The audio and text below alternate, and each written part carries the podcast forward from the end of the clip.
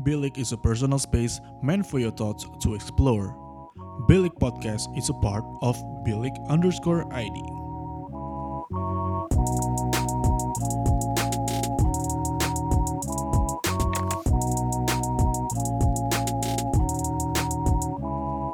Bilik, your thoughts matter. Bilik Rehat kembali lagi mengudara di minggu pertama di bulan Februari. Wah, nggak terasa banget sih, ini udah masuk bulan kedua di tahun 2021. Gimana nih 2021 kalian? Aman? Resolusi udah mulai ada yang jalan dan tercapai kah? Atau masih ngandet? Kalau gue pribadi sih, resolusi 2021 gue masih berjalan dengan aman sejauh ini, dan semoga bisa bertahan sampai seterusnya sih. Amin. Oke, oke, oke. Jadi di bilik rehat kali ini, gue tiba-tiba kepikiran pengen ngomongin soal anger management.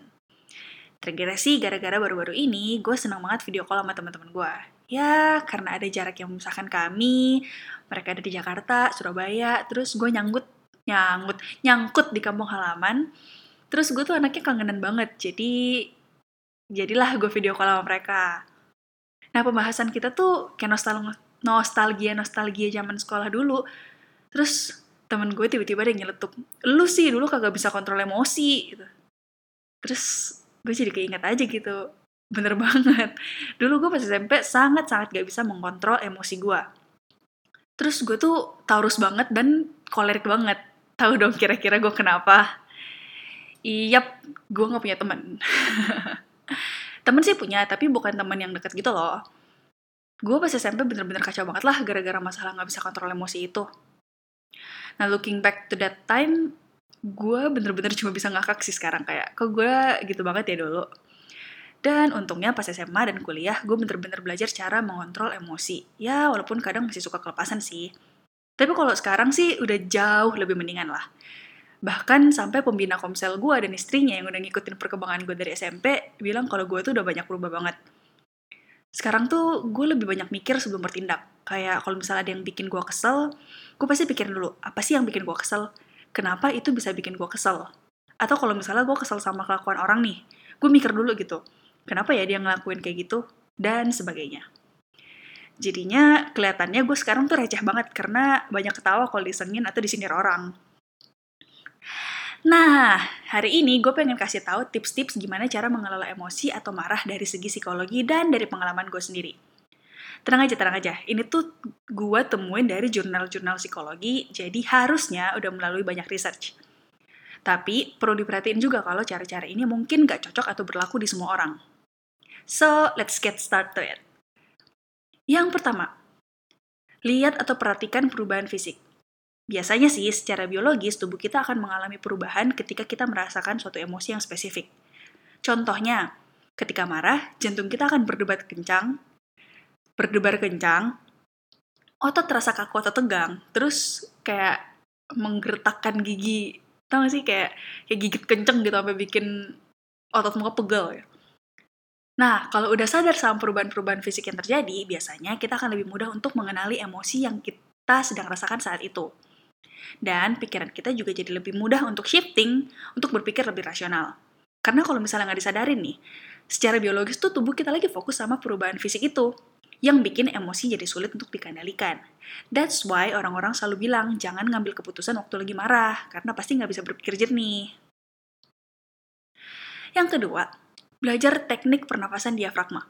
Ini juga berlaku kalau misalnya lagi cemas, stres, atau overwhelmed sih waktu kuliah dosen gue sering banget ngajarin teknik ini dan jujur gue juga sering banget pakai teknik ini kalau gue lagi cemas atau marah. Karena teknik ini tuh bisa bikin gue tenang gak pakai lama. Apalagi pas mau sidang skripsi nih. Wah, cara ini tuh ampuh banget. Yang ketiga, ini juga sering gue pakai sih atau sering gue terapin sampai dibilang receh sama teman-teman gue itu, yaitu make fun of it. Jadi kalau ada yang memicu gue kesel, gue akan bayangin skenario lucu tentang hal itu. Ya mungkin karena emang gue udah receh dari sananya ya, jadi menurut gue cara ini tuh ampuh banget. Tapi ingat, um, make fun-nya itu positif gitu loh, bukan yang malah ngejatuhin orang lain. Jadi positif humor. Kayak misalnya, pelintir kata-kata yang mungkin jadi trigger jadi kata absurd yang jauh banget gitu artinya dari kata yang disebutkan.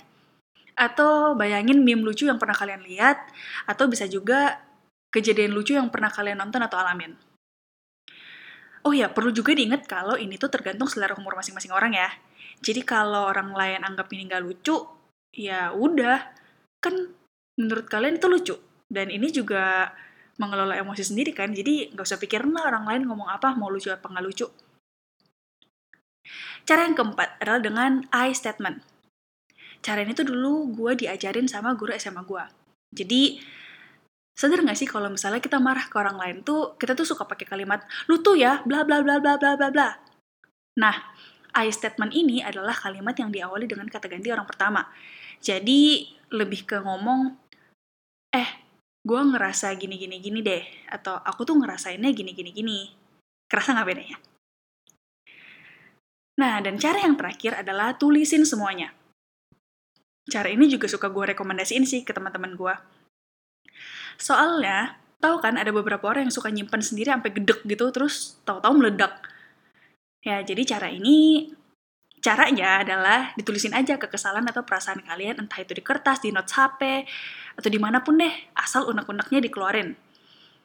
Dengan begitu setidaknya kita jadi lebih lega sih. Jadi ibaratnya kayak sampah tuh nggak disimpan sendiri lama-lama dalam tubuh. Tahu kan kalau misalnya sampah yang di diemin disimpan nggak pernah dibuang tuh baunya lama-lama akan menusuk banget ya sama kalau emosi negatif yang ada dalam diri kita terus-terus disimpan nggak pernah dikeluarin, maksudnya nggak pernah disalurkan, ya itu juga akan berdampak buruk buat diri kita sendiri. Nah, itu dia 5 tips mengelola emosi. Kalau kalian biasanya pakai cara apa?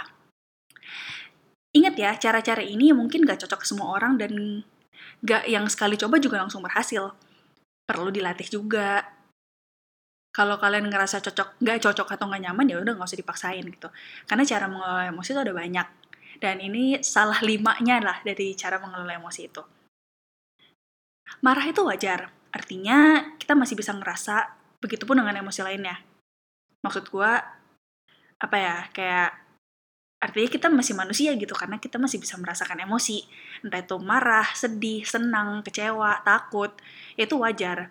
Tapi kita juga harus belajar caranya mengelola emosi yang baik karena kalau udah sampai merugikan diri sendiri dan orang lain kan jadinya toxic banget. Bilik is a personal space meant for your thoughts to explore.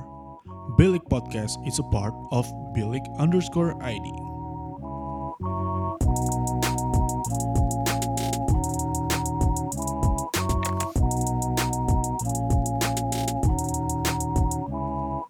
Bilik, your thoughts matter.